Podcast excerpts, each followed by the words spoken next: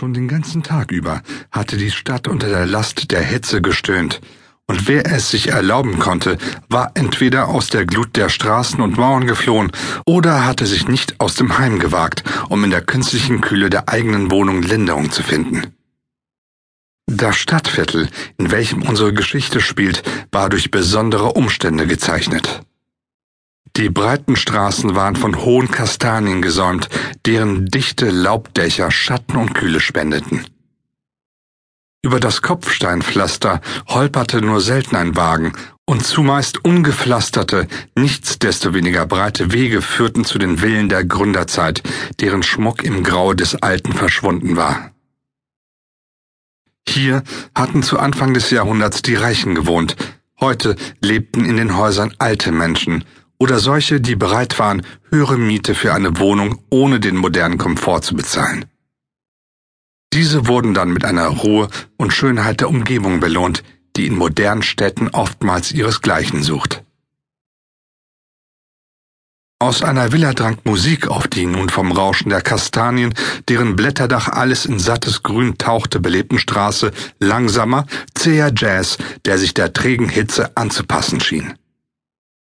Doch versprach der Himmel demjenigen, der sich die Mühe machte, ihn zu betrachten, Linderung, denn das fast flüssige Bleigrau des Äthers redete die deutliche Sprache kommenden Regens. Und richtig, hier und da nahm das Rauschen der Bäume einen bedrohlichen Klang an, fast wie ein Aufbocken vor der Erlösung. Schneller, als man es erahnen mochte, schwanden die Schatten und der Himmel verdunkelte sich zunehmend, ohne eine direkte Wolkendecke zu zeigen. Die ersten Tropfen schlugen wie tastend durch die Baumkronen, bevor in einem kühlen Rauschen die Umwelt ein Teil ihrer Sichtbarkeit einbüßte. In jener Villa, aus der die Musik klang, regte sich etwas. Ein Mann, vielleicht Anfang dreißig, mit dunklem, kurzgelocktem Haar, betrat durch ein offenes Flügelfenster den Balkon des oberen Stockwerks, der halbrund die Größe einer Terrasse einnahm. Die Gardinen hinter ihm wehten ebenso weiß wie sein Hemd war, welches frei über einer Korthose edlen Stoffes, doch ihres Alters wegen undefinierbaren Farbtones lag.